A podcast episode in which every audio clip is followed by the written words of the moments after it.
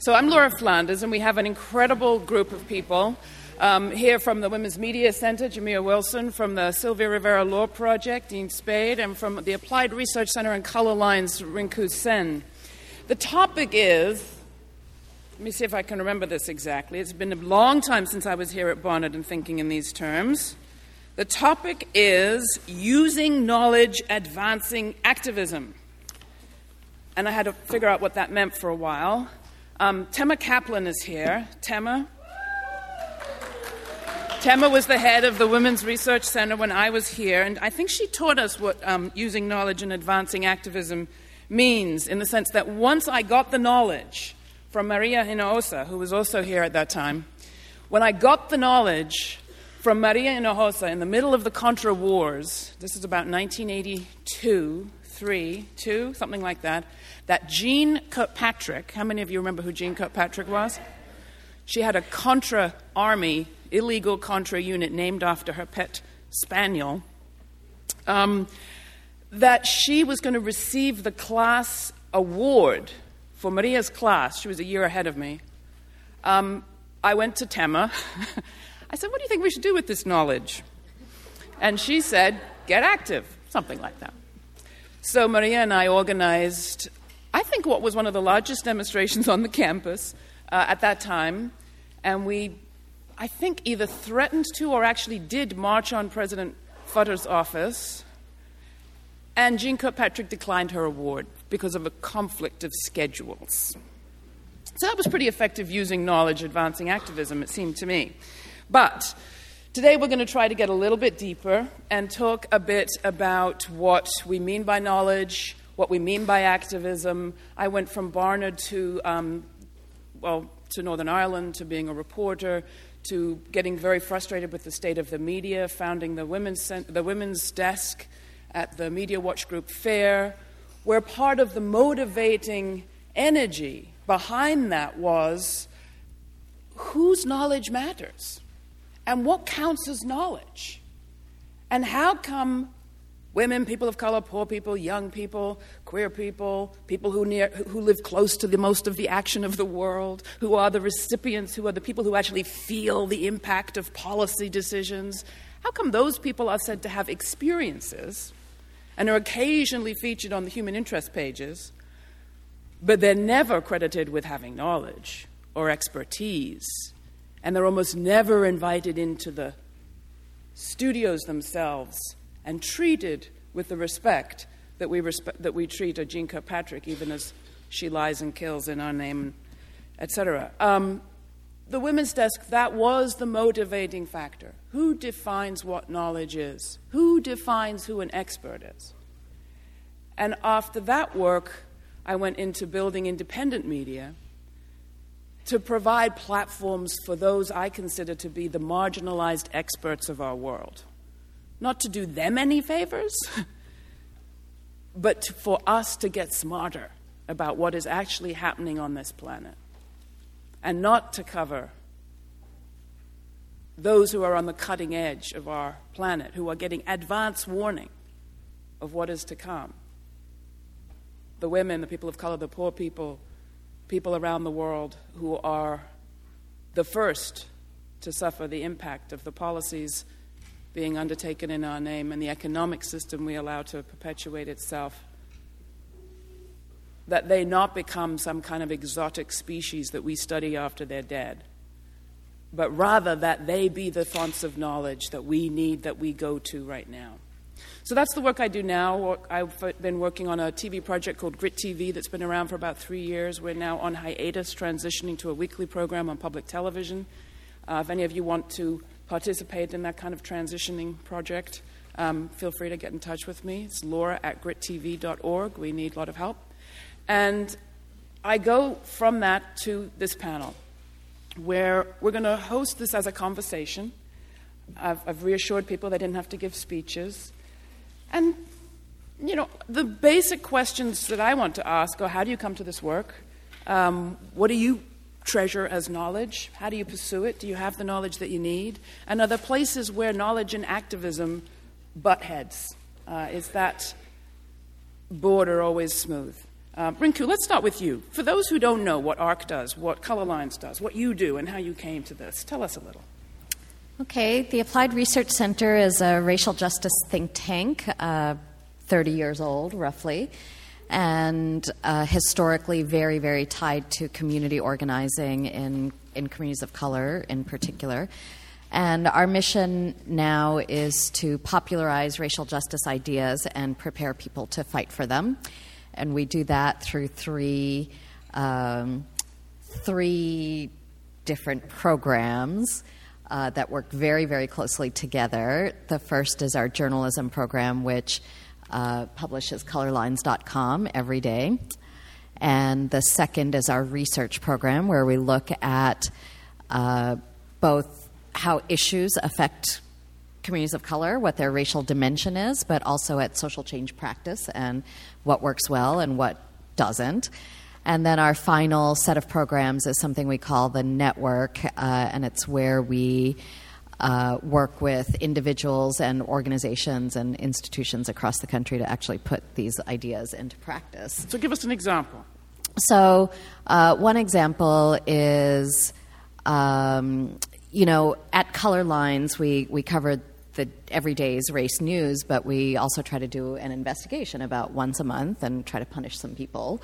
And so for the last year or so, we've been pursuing a story about how police officers who have bad shootings on their records in the state of California are protected by federal law from being exposed, from having anyone know what their names are and uh, who they are. So, in our organization, uh, we're designed so that a person can come in through color lines. That's how we reach the largest number of people. Read a story like that, and then get connected to the network of people in California and in Oakland who are working on police brutality issues in that area.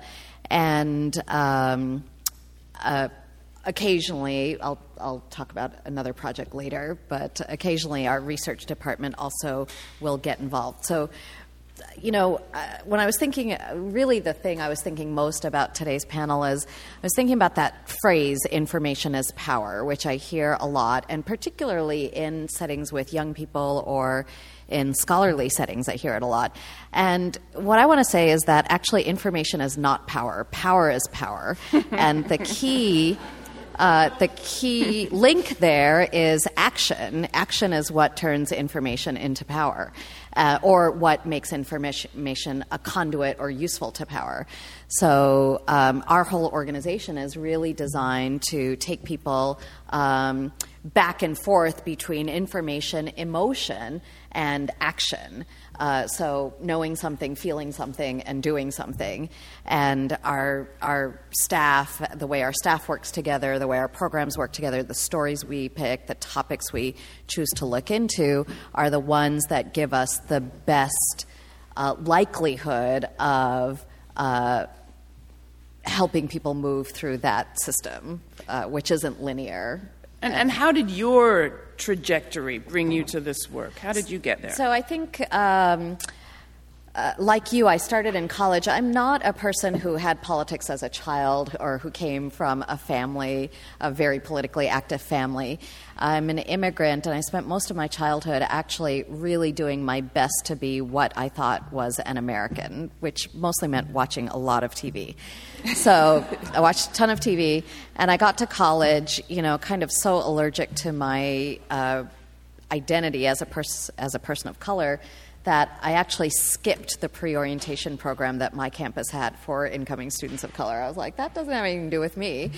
And uh, I skipped it. But in my sophomore year, there was an incident on our campus of racial violence, and it sparked a whole racial equity campaign for new curricula and um, new teachers and you know all the things that students of color need on a campus.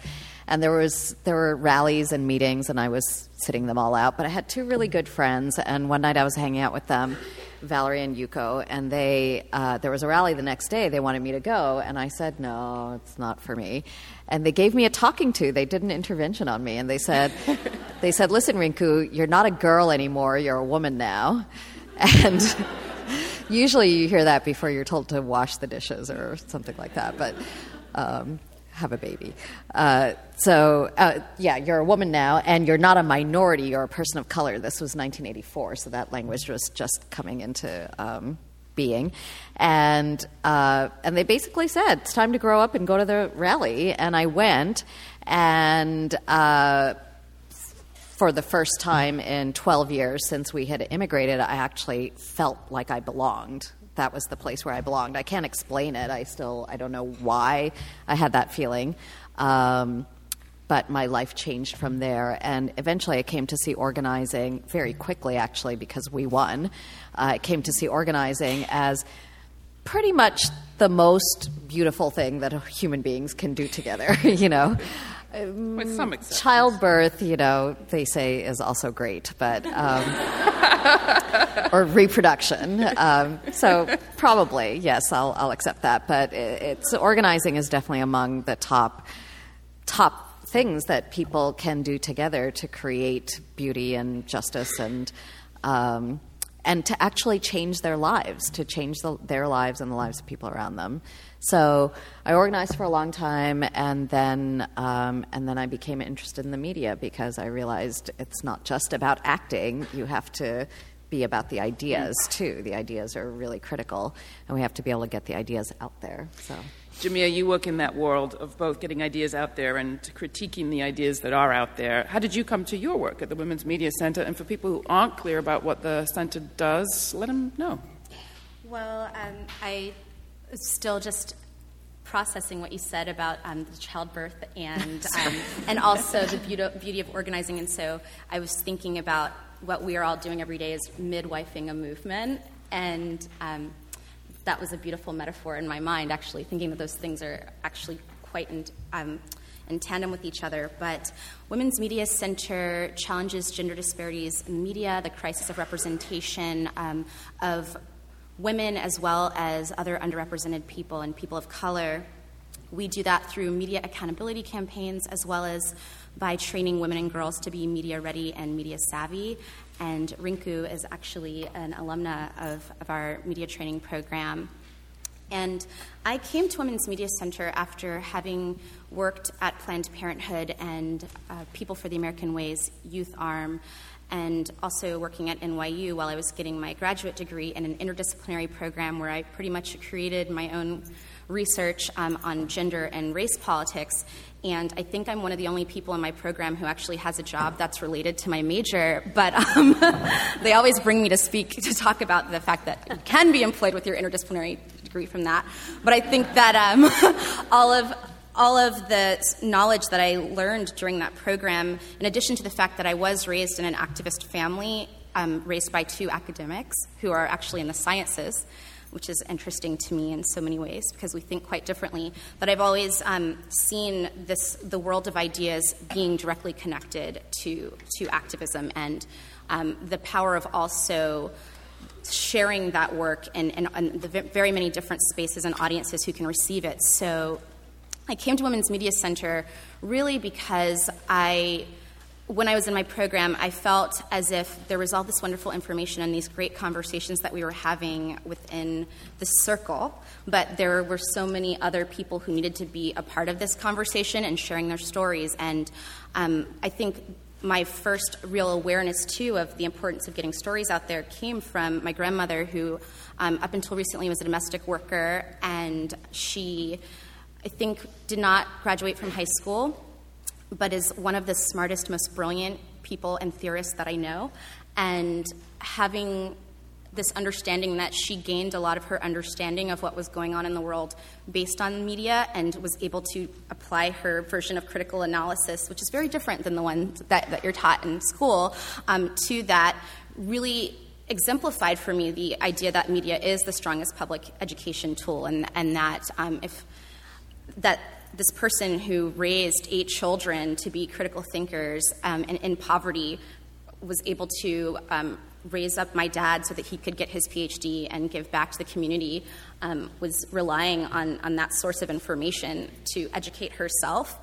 I, I wanted to make sure that we could continue to um, make the media better so that knowing that there's a lot of people who might not have access to spaces like this one or uh, spaces like the ones in, in my classroom at NYU, could also be getting information that really resonated more with them and, and spoke more to their truth in their communities. Do you know what kind of media your grandmother read, watched, listened yeah, to? Yeah, she's a radio lady um, for the most part, which I find really interesting since in North Carolina it's rap country music and talk radio that I definitely don't think she wants to listen to now. But I know that she is a big radio listener and also religiously watches um, the local morning afternoon and evening news, and um, up until recently did not have cable, so relied a lot on public television as well.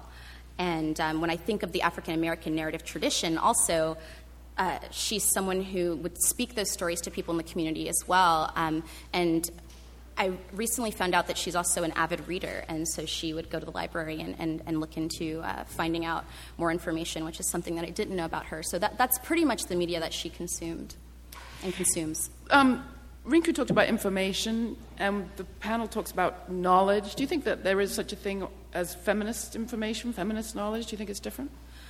I, I do. I, am still exploring this idea in my mind. Um, one of the things that drew me so much to um, black feminist thought was this idea of, of there being this black feminist way of knowing um, and, and being in classes and unpacking that, talking about what that means, a way of knowing, and, and being a quite spiritual person, there was something about that understanding of knowledge, of it being, yes, about information, but also about how it personally is applied to you and your own instinct.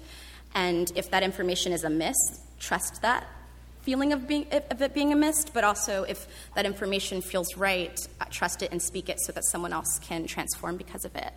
And so, uh, my version of knowledge really, I think, comes from this spiritual core of, of understanding of this being like we are all on a quest for seeking truth. And that, and whatever that truth is that, that drives you to act, that gives you that feeling in your core that you need to change something, that is knowledge. That is transformative knowledge. Dean, do you want to come in on this question of transformative knowledge and then how did you get to where you are? But you've done a lot of thinking about how do we distinguish information that feels right and is right and true from other messages that we get. That's interesting. I think that, you know, um, a lot of what I think I end up doing in the classroom is helping people release things that feel really right, but that are you know, the other side of that coin, which is that certain narratives, certain national narratives that are so harmful are. Um, are often feel instinctual when we're raised, kind of imbued with them our hmm. whole lives. Narratives like things are better than they used to be in the U.S. because, speaking especially in the U.S., there's narratives about how like racism is over or um, you know women are now free, and that we have to. I think within my students. Um, there's a real struggle around letting go of fantasies about a progress narrative, and also specifically since I teach in the realm of law, but I think this is true amongst lots of kinds of people. There's a narrative about how people in the U.S. are become freed through changes in law, and so there's a huge struggle to let go of the fantasy that like the right lawsuit or the right litig- uh, legislation will somehow produce liberation. And I think that's so. I think that you know, helping people actually get in touch with things they know from their daily lives, like wow, there's actually this gigantic racial wealth divide that's expanding in the United States, and I can see that all around me. So maybe I need to let go of the narrative that I've been told by media and possibly school my whole life that things used to be bad and now they're great. Now everybody's got a fair chance. I mean, all of those different sort of meritocracy stories. So it's interesting to think about the different kinds of feeling right mm-hmm. that exist and. Um, and what it is to engage with uh, with people in different learning processes, to listen to other kinds of knowledge that they also have available to them, um, when there's very persistent stories that I think a lot of us are defensively attached to. Now, you did help to found a law project. Um, talk about what the Sylvia Rivera Project does, and maybe remind people who don't know who Sylvia was. Yeah. Um, well, Sylvia Rivera was uh, one of the people who was at Stonewall. She's very well known for being a, a Stonewall veteran um, and a, a, trans woman of color who was um, basically a total pain in the ass to an emerging white gay and lesbian rights movement that wanted to marginalize issues of um, white supremacy and resistance to capitalism, and um, and she was somebody who was often kicked out, told she wasn't welcome, um, and because she was sort of persistently uh, refusing to allow these kinds of production of a, like a white gay and lesbian rights narrative that doesn't uh, that isn't concerned about racism, about homelessness, about um, uh, folks really struggling uh, with the worst aspects of homophobia and transphobia. So she was this really inspiring person who died the year that I founded the project. Um, and what the Sylvia Rivera Law Project does is um, really work to build a uh, racial and economic justice centered trans resistance. And we, one of the main, uh, our main strategy for doing that is providing free legal help to uh, low income trans people and trans people of color um, facing you know, just enormously violent experiences um, of, uh, you know, state control. So people who are struggling to access homeless shelters and social services that are gender segregated and are really violent to people who, um, to everybody in them, and, and often particularly violent in certain ways, people who don't fit the gender models that are being enforced. Uh, lots of our clients are in prisons and jails, are in juvenile justice facilities, are facing deportation or in immigration um, detention facilities or in psychiatric detention, et cetera. So um, we're doing a lot of direct support of people in these uh, very intense spaces of racialized gendered violence. And we do that work in a different way than I think a lot of other law projects, um, which is that we don't actually think that the justice and liberation that we seek is going to be delivered um, through law. We have an understanding that the way that social change actually happens, and the only way anything really good has ever been won in the United States, is through mass mobilization, not through something being delivered by a court. Um, and that a lot of the stories about how freedom has been delivered by a court, if you just scratch the surface, you find out that things actually didn't change as much as uh, they were supposed to have changed. So we do our work from a perspective that services, direct survival services, are one way to help people become politicized and mobilized inside movements. And so people often come to social justice organizations in part out of a, a severe survival need and often stay because they find that when they got there, people understood what they were going through. They met others who were going through it too they learned about other things that people related to them were going through, so they expanded their political consciousness beyond their own um, experience, right? Like maybe they're there because they're dealing with police harassment, and then they find out about what's going on with immigration, and so they're politicized about that as well, or however it works. Um, and that that's actually a key way of building uh, the kinds of mobilization we want to see. And so our our work sort of comes through that path. And one other important thing about how our work works is that we operate um, in a collective structure, in a, in a, in a horizontal way, a non-hierarchical um, organization with you know a flat pay scale, and we're trying to resist the ways that social justice has been heavily professionalized, um, and especially the ways that lawyers often, you know, have more say than we should in those agendas. So we, we really try to operate in this other way that moves towards by and for services and that centers um, the kinds of knowledges and experiences um, about harmful systems that come through having been subject to them, mm-hmm. um, and that um, proposes resistance um, through that. So I guess you know I'll say in that that I also have become an academic, right? So I no longer work as a staff person at SRLP. I'm a, I'm a non-staff um, member of the organization, and that was a big part of that decision to move into academia for me was was that we really wanted to fight like founder syndrome, like the idea that a person, especially often a white lawyer, who you know can get funding for an organization to start and then stays there controlling everything till the end of time. Um, and so it was really important for me to move out of the role of a staff person. And so an academic job was turned out to be a way to uh, you know have a job. Um, but I think that for me, I don't think that like the, the, the work I do in the classroom, while it's important to me and I enjoy it and I get a lot out of it, I don't think that like teaching law students is like the thing that I'm going to have done in my life that's going to have changed the world. Mm-hmm. Um, and my work at SRLP to me is much more transformative. Although I also really enjoy the kinds of thinking and learning and engaging with students I get to do in the classroom. But it's an interesting thing just to mm. in this conversation of activism and knowledge. So let's talk, if we can, about um, examples where we feel research made a difference. You, you mentioned some, Rinku. Uh, and then I'd like to get to, as this is an, we're here in the academy, otherwise known as at a college, um, how research that comes out of colleges can be helpful and not helpful. Uh, I heard Tavis Smiley the other day introduce Cornel West as one of the more um, user friendly academics he knows. He, he said, You have usable knowledge, by which he meant knowledge that people use and can actually understand. But we do have an academic system that, in many ways, encourages people, increasingly today, I think, to be as, um, if you don't mind me saying so, generally unusable as possible in order to get that PhD to be the only person on that topic. Um, you can take issue with me, but I think it might be an interesting conversation. So, so stuff that works. Dean, uh, you got an example of research that made a difference and how it came to make a difference? Before I answer that, I want to just go back to something that Rinku said a little bit ago about how information isn't power, power is power. I feel like I just something I've just been really feeling the last few days that I just want to acknowledge that I think a lot of us are feeling. Maybe I'm just projecting, but is you know I think especially in like the grief that a lot of us are feeling after the murder of Troy Davis and also the grief a lot of us have been feeling for a long time about what it feels like to see when we have all the good information spread around and we actually know it's gone out there and we all know and we're, and we're really mobilized and we really show up and turn out and then we don't win, right? Like the feeling of all the work we all did to mobilize around the war in Iraq that was based on a lie, we're still in that war. Guantanamo Bay, the, I mean, you know, the stuff around the bailout and executive pay. Like good information has been spread about a lot of stuff and people have shown up and then we haven't always won. And I think that one thing that I think we're all dealing with all the time is figuring out what that means about our strategies, right? Like, how do you strategize when you, once you release the fantasy of some kind of moral state that will change its mind because we've shown all, in all these ways, we've stated our resistance and we've shown that we're right.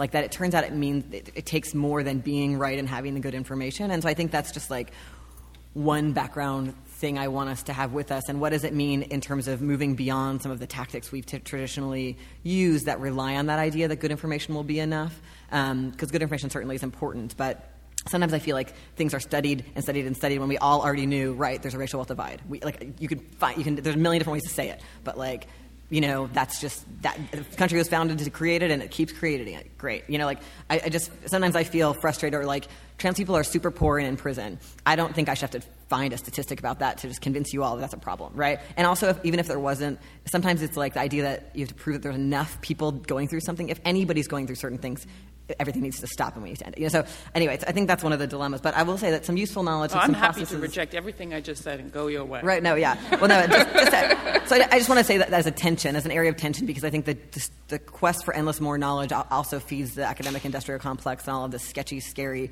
racist ways that it does research. But that aside, um, some of the research that SRLP has been involved in and that I've been involved in that's been really useful, that I think is also helpful to some other people in our movements right now, is you know, because we, cre- we created this collective structure for doing our work out of this awareness of the limits of the nonprofit um, industrial complex and, and, building on also like the excellent book that many people have read, The Revolution Will Not Be Funded by INCITE. Um, so when we started the organization in 2002, we did this deep set of research, mostly looking at women of color, feminist organizations, a lot of which also did services, to try to figure out how we could build an organization that was collectively run and was run by people getting the services, um, and that also did the services, and figuring out like what does that look like, and how do you do that, and how do you make that efficient, and how does decision making work, and how do you make it accountable, and then we did another set of research just in the last few years of a bunch of organizations around the US and Canada asking them about their membership structures and we're producing a report that's going to come out soon about like how do for example how do you build a membership structure that's accessible to homeless people people with psychiatric disabilities and other folks who often don't end up participating as much in um, social movement organizations because of barriers to their participation. So, how are different smart organizations addressing that? Questions like that, like figuring out models that are working, experiments people are doing that may or may not apply in your region or may or may not apply with your constituency, but that, you know, that's stuff that I think is really, really useful and is kind of sometimes underdocumented, underdocumented, like really brilliant things people have figured out in some organization in their town about how you even have this meeting go well or make sure everybody participates. I mean, there's and so there's a lot of that knowledge that I think um, I enjoy that exchange with other activists and with other organizations, and that to me has been a really successful area of SRLP's engagement with uh, research and knowledge production. Rinku, you want to come in on this? Yeah, um, I have to say that most of when I started thinking about research projects that had been useful, the first three or four that came into my mind were projects taken up directly by organizations with support from academics. Um, so there are a couple of, so they didn't originate in the academy, from what I know. Um, uh, so, having said that, um, I think I look I look to do three things with knowledge. So, one is to strategize, that's planning. And that is big strategy, like how are we going to um, take down the financial system? But it's also tiny little, like mundane management things. How am I going to deploy my team? How are we going to make sure all the different parts of this work get covered because we're not going to be able to do all of it? So, strategy, you know, um, big strategy is really nothing without a very granular plan.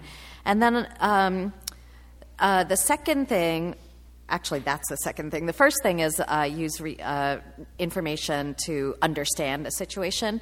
So I understand, I strategize, and then the last thing is persuade. I try to move people in, in my direction.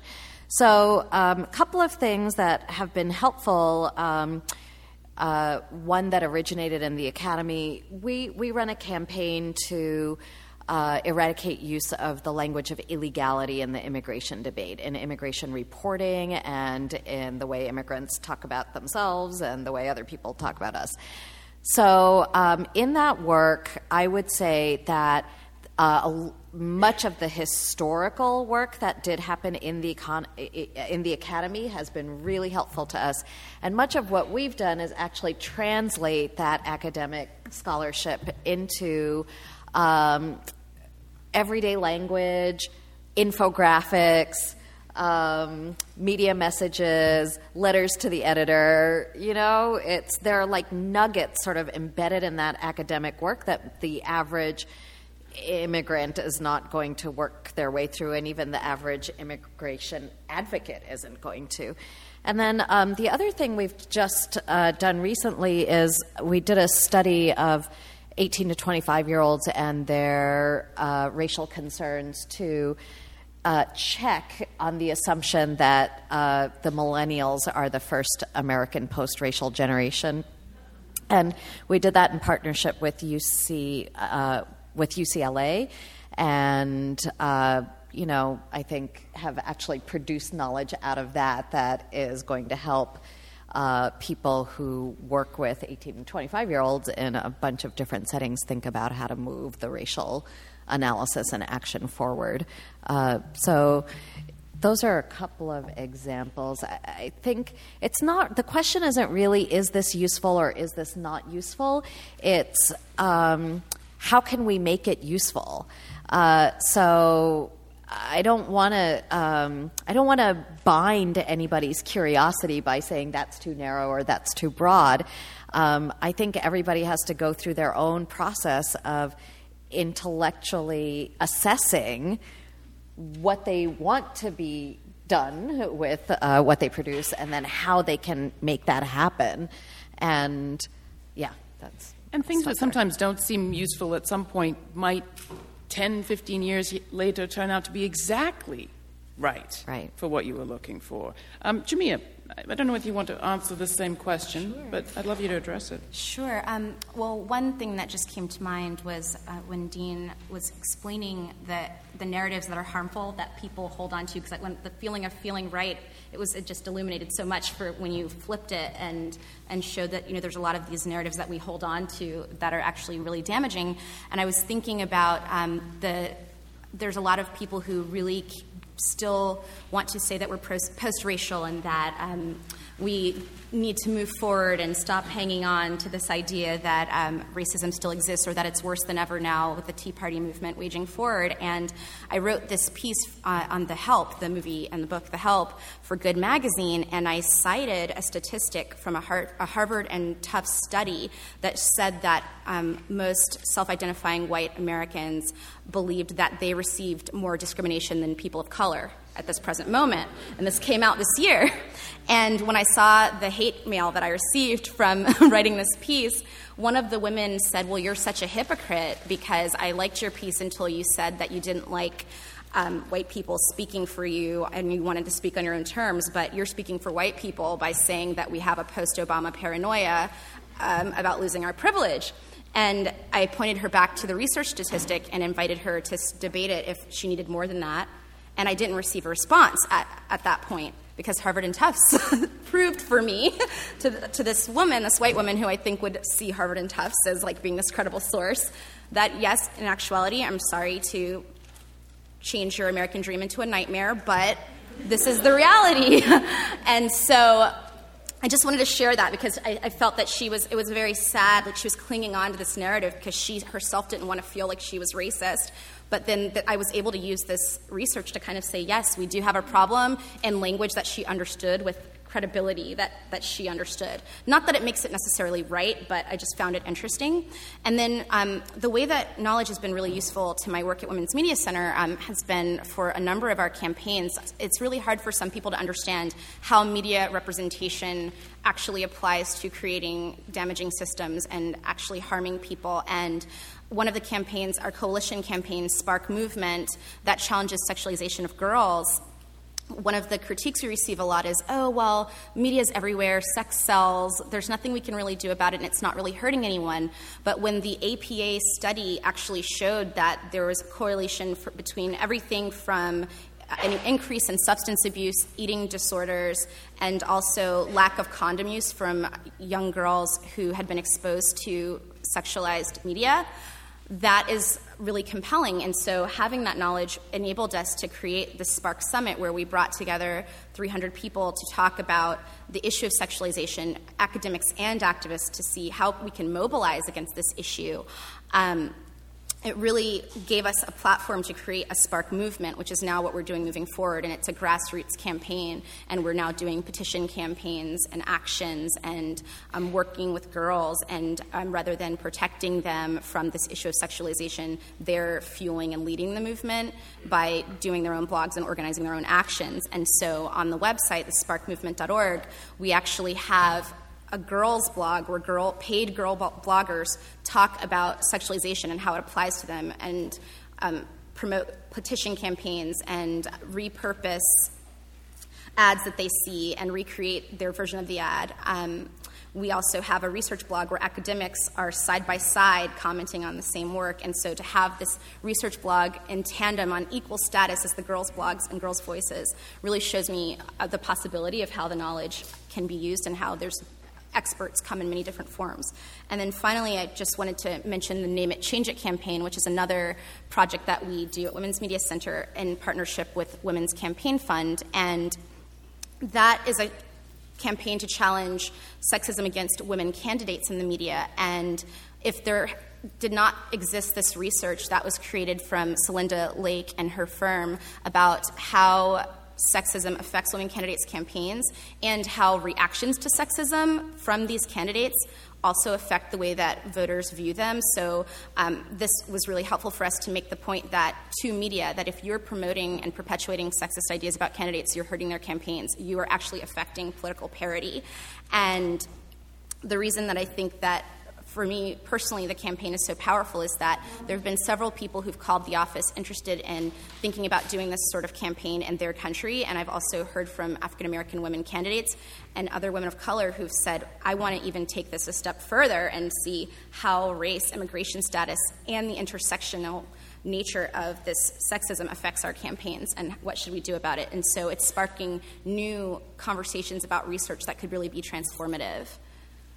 Rinku, you wanted to interject. Yeah, I want to say something about um, that moment that we all try to manufacture again and again and again where somebody changes their mind. Wow, you know, it's like the holy grail of political work. Um, and I think we've learned a lot about what feeds that moment from brain research over the last 20 years, 25 years, from linguists and social psychologists and um, n- neurologists, I guess. Um, so, so, one thing we know now is that people hold frames in their heads, right? Worldviews. And frames are set from years of repetition, really hun- thousands of years of repetition. You know, we're not even talking about the 30 years you've been alive or um, like that. So if I say to you, um, pull yourself up by your own bootstraps, how many people here know what I mean? This side of the room is lying. Um, okay, so good. And but how many people have read a Horatio Alger story? Very, very few. And yet you all know the bootstraps phrase, but you've never read the story that in which it originated.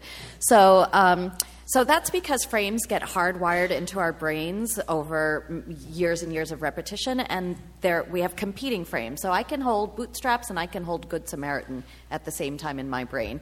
And the second thing we know is that whichever I have dominant, when you show me a fact that contradicts that frame, I am going to throw away the fact. Mm. I'm not going to immediately throw away the frame. And I think I'm, I haven't, I think that we do that as human beings because if we changed our minds every time people gave us new information, we'd have no idea who we were. You know, our psyches would go insane. So, um, so okay, so we protect what we think we know. Our brains do that without our knowledge unconsciously, and um, if you want to address, if you want to trigger a new frame, the key thing is that no fact is going to do it. A story is going to do it. An experience is going to do it. And probably not just one, but repeated experiences, repeated stories.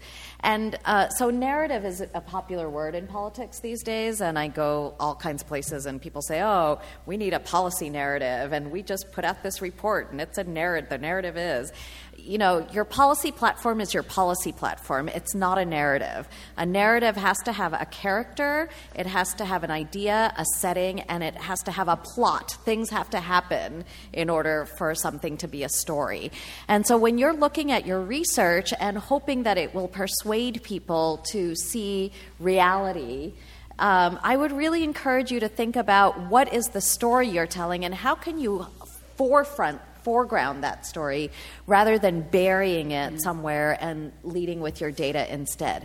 It's not that your data is not important, but it is you have to you have to place it in the right context for it to have the effect that you want it to have. Um, and that is an effect that's grounded in imagery and metaphor and stories, not in real data. There was an interesting story in the New York Times Metro section, I think, after marriage equality passed in New York, that talked about what had actually changed the minds of some of the legislators uh, here in this state. And it was all relationships. And whatever the truth, that story was rare in the sense that it revealed how the relationships these people had to people who were out in their lives had over time change them. Um, and you think, all that money spent on lobbying.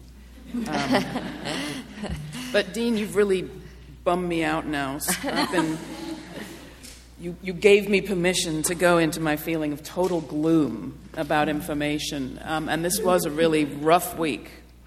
Uh, I told Rinku that on the night of the Troy Davis execution, I was at the Howard Zinn Room at Busboys and Poets in Hyattsville. So we're celebrating this great historian of people's history and progressive history, and um, everybody's reading fabulous parts of the people's history and remembering social change that worked. And I got up there and said, there is such a thing as being too late. History is neutral, can go either way. I wasn't on message. Um, but it was because of that you had members of the Execution Guards Union saying this execution shouldn't go forward, there's too much doubt.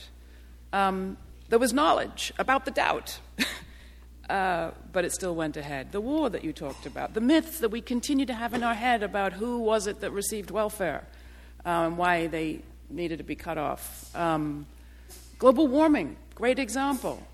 You know, by 2050, we'll have no fish left. We know that but it doesn't really seem to change anything. Um, you raised it, Dean. Deal with it. no problem. Help, help me out here.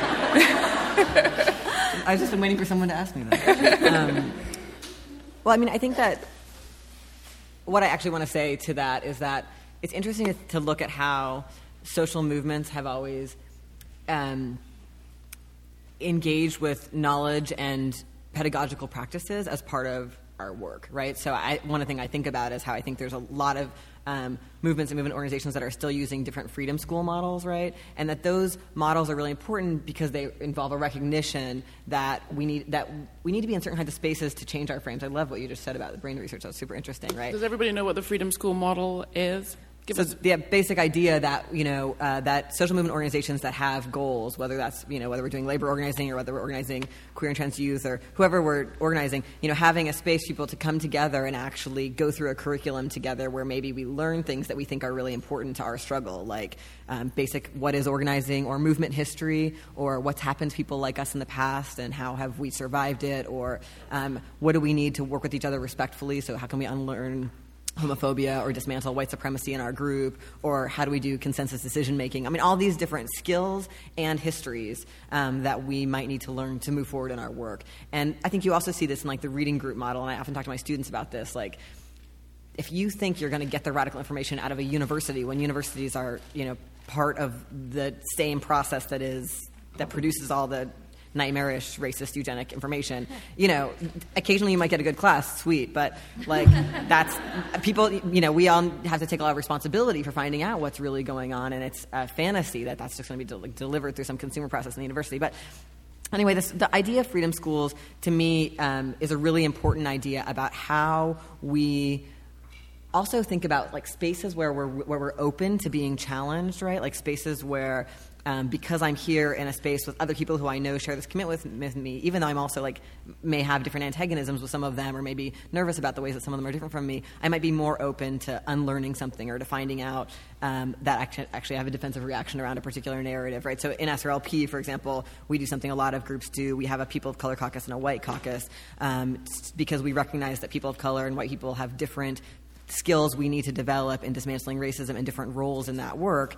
And so, as a member of the White Caucus, you know, it's really, really important to be in a space with other white people directly talking about our roles in dismantling racism and what skills we need to build and you know, get rid of some of the showing off and things like that that happen when there's people of color in the room and just be really real about how we actually have to all do this with each other and break it down and get to a place where we can be non defensive when we find out about the ways in which we're manifesting white supremacy, all of that stuff. So all those kinds of spaces, I think, are interesting spaces for us to think about knowledge production. And for me, like, you know, part of the knowledge that we really need, I was mentioning sort of models of how people, you know, historical models and models of how people resist and structure their resistance. But part of it is that the, the movements and resistances I'm part of have demands like ending imprisonment and ending immigration enforcement. And if you do those things, you are in another world. Like we would not have like the we would not have like the United States as such. Like the, the actual form of the nation state is so reliant on those things. So it's kind of unimaginable, right? It requires this whole thing where we have to work together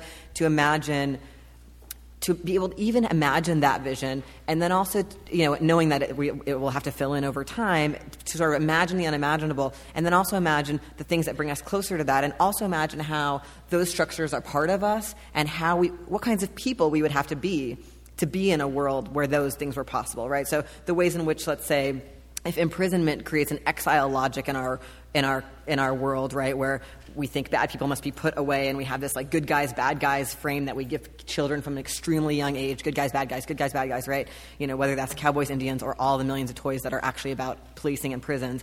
Um, we have those frames and we have to figure out how deep we hold those and how we even hold those like in our interpersonal relationships in our organizations how exile is like a whole logic. And what it is to think about healing the exile logic in our interpersonal relationships, in our organizations, and broader and broader out, right? Like, if we're ever going to get to a place where we imagine that everybody has everything they need and nobody is exiled, and we heal harm rather than making harm a, a reason and a, and a site for further and further and further deepening of violence, we have to do a lot of learning together, you know, and that's just a really different way of thinking about knowledge and a way of thinking about how group processes like white caucuses and people of color caucuses or freedom schools are spaces of social experimentation in a lot of ways because it's also like if we're using consensus decision making we're trying something really different as people and and regarding trust and regarding participation and regarding knowledge than like hierarchical forms that we would learn in a classroom. So i think all of that to me is some of the mm. answers to those questions.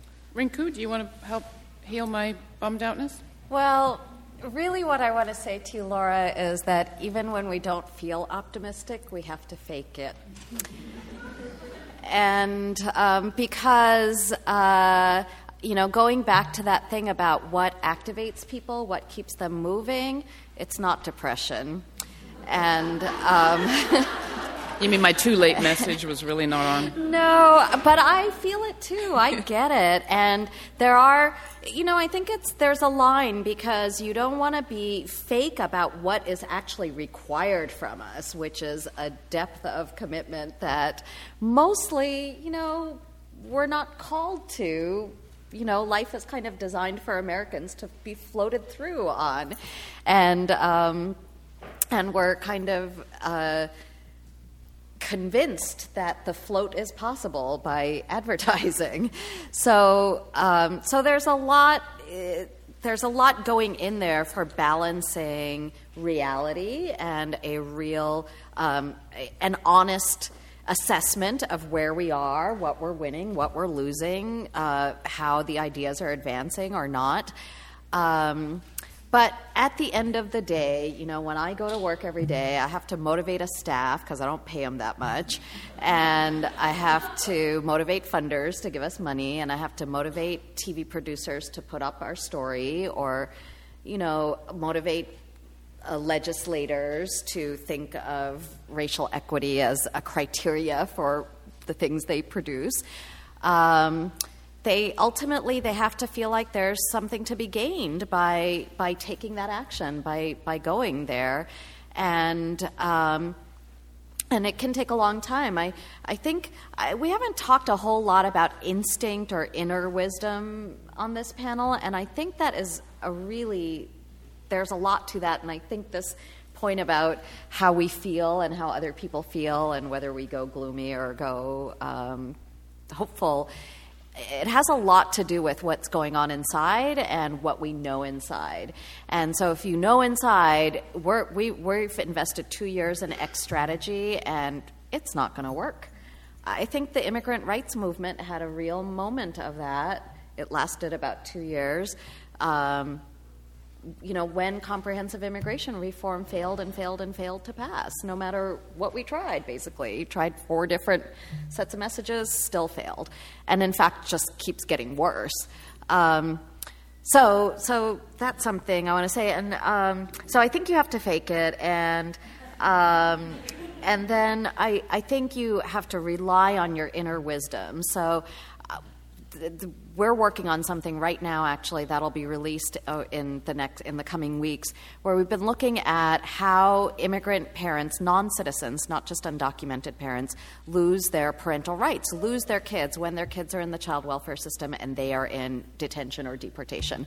And this started seven eight years ago when i heard a story and met some girls met three sisters who are in foster care. Uh, mother was in prison looked forward to being reunited with her, but then she was deported when her prison term ended. And for five years, we talked to people about it, and they'd say, No, that's not really a problem. No, immigrants keep their kids out of child welfare. That's what people said to us, as though, I don't know. Um, um, anyways, and um, but we kind of stayed on it because we had some instinct that it is not just one family here and there. This is going to turn out to be something systemic. And we had that instinct because we had a lot of information about other things for many years before that 20, 30 years before that. And, um, and you know, I think I'm hopeful that having stuck to it, even in the moments where it looked really bad, like we were never going to make any progress on that thing, no one was ever going to admit that it really happens out of any system, um, that basically we're abducting the children of non citizens because we make it impossible for them to get their kids back out of child welfare. Um, so, without an inner instinct that that was something to keep bringing up again and again and again, we would not be where we are now, about to release national data on it and with very compelling stories and with some possibility of actually making the changes that can keep families together. Um, but there were some dark days on that one, and there will be more. And um, yeah, and you have to you have to make some choices about what you're going to present out to the world. Jimmy. So um, I, I think Cornel West said um, when he was speaking about his understanding of um, how like white people understood the myth of the American dream. He said that while that was, um, this is I think during the LA riots, while that was um, something that um, most African Americans um, could not understand because of our truth, that he would remain a prisoner of hope. And I thought about this during the time when I was lighting my candle and those minutes where they were telling us what the Supreme Court was going to decide with um, Troy Davis, and um, I really was thinking in that moment that like I have to be a prisoner of hope right now. Um, that that my conscience needs this, my community needs this, and I have to be a beacon. Like even though I feel right now like this is it's a point of death, that that that light, that crack, tiny little crack of light that still exists, is like what I'm going to have to grab onto, and I'm going to have to grab onto it really hard. Um, and the, the hope really came for me from this picture of students at Howard University that was um, going across Facebook, and they all had their fists up like this on the White House steps. And I saw someone who was actually an intern at Women's Media Center, who is a journalist at Howard, and, and another one of the pictures from Howard. And that picture gave me that hope. And thinking about my own experience, where I was at Howard for a little while doing grad studies before I transferred to NYU, and my own journey, where I think I wanted to go to Howard to find like what Stokely Carmichael found there and what Du Bois found there, and then I found a lot of other bourgeois black people like me when I got there, realizing that it was a different time. Um, and, and, and had this like disappointment that I was like, oh, I was going to feed this hunger before I really had this understanding of how you have to get right within before you can really be transformative. Um, and seeing that picture brought me back to that time and that place and thinking about yes, there was this time in history where we kind of forgot who we were and, and the people who helped us get to this point and our ancestors and what they did to help us get to that point that we could be carrying Louis Vuitton bags in the square at, How- at, at Howard. um, and now we're at this point where our very survival and likelihood depends on us being hopeful, depends on us going to the White House and telling Obama, remember who you are, remember who we are, this is the hope that we need to see, the change that you promised. And so I it may be seem very naive, but I feel that during these lowest, darkest times that hope is all we've got. And, and I just remember that the anti lynching movement really set the stage for the civil rights movement as we know it. And so it is my hope that this tragedy that happened is going to be the spark that ignites a revolution. Mm. Let's thank the panel. Thank you.